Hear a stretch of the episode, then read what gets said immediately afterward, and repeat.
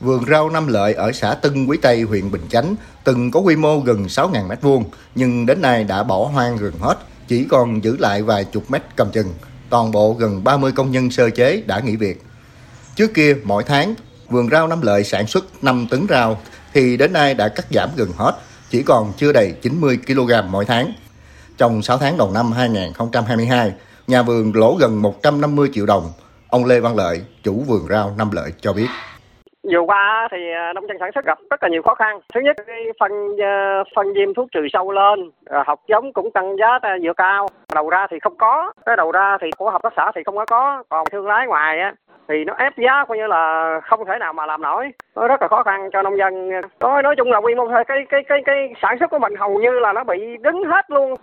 Hai năm trước, Hợp tác xã Phước An, huyện Bình Chánh có tổng cộng hơn 30 hecta rau an toàn với 27 chủng loại rau ăn lá, ăn trái đạt tiêu chuẩn Việt Gáp.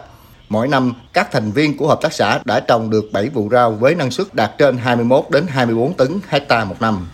Tuy nhiên, đến nay, đơn vị đã có 28 nhà vườn từ bỏ mô hình và hơn 34 nhà vườn còn lại đều giảm sản lượng diện tích trồng trọt. Hiện tại, quy mô sản xuất của hợp tác xã duy trì chỉ còn 30% so với năm 2020.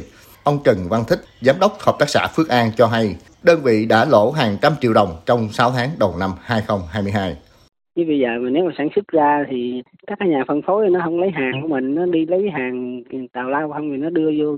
Nó nó nhiều khi nó lấy lấy có hình thức thôi để để nó, nó nó mua cái rau bên ngoài mấy cái chợ rồi chứ nó, nó bỏ vô cho mấy công ty mấy cái băng trường học nữa với một số là khách hàng á, tức là nó ký hợp đồng thì rất nhiều nhưng mà lấy hàng cũng nhỏ giọt thôi chủ yếu là nó mượn thương hiệu là chính Công ty Nông trại xanh trước đây có quy mô 7 hecta sản xuất theo tiêu chuẩn Việt Gáp, chuyên cung cấp rau sạch cho các siêu thị, cửa hàng lớn.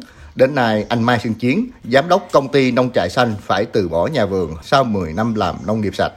Thực ra mình không có đối tác tốt có thể nói chủ quan cá nhân thì nói thẳng luôn là các hệ thống siêu thị thì cái vấn đề kiểm tra chất lượng an toàn thực phẩm họ chỉ làm để họ đối phó với cơ quan chức năng thôi.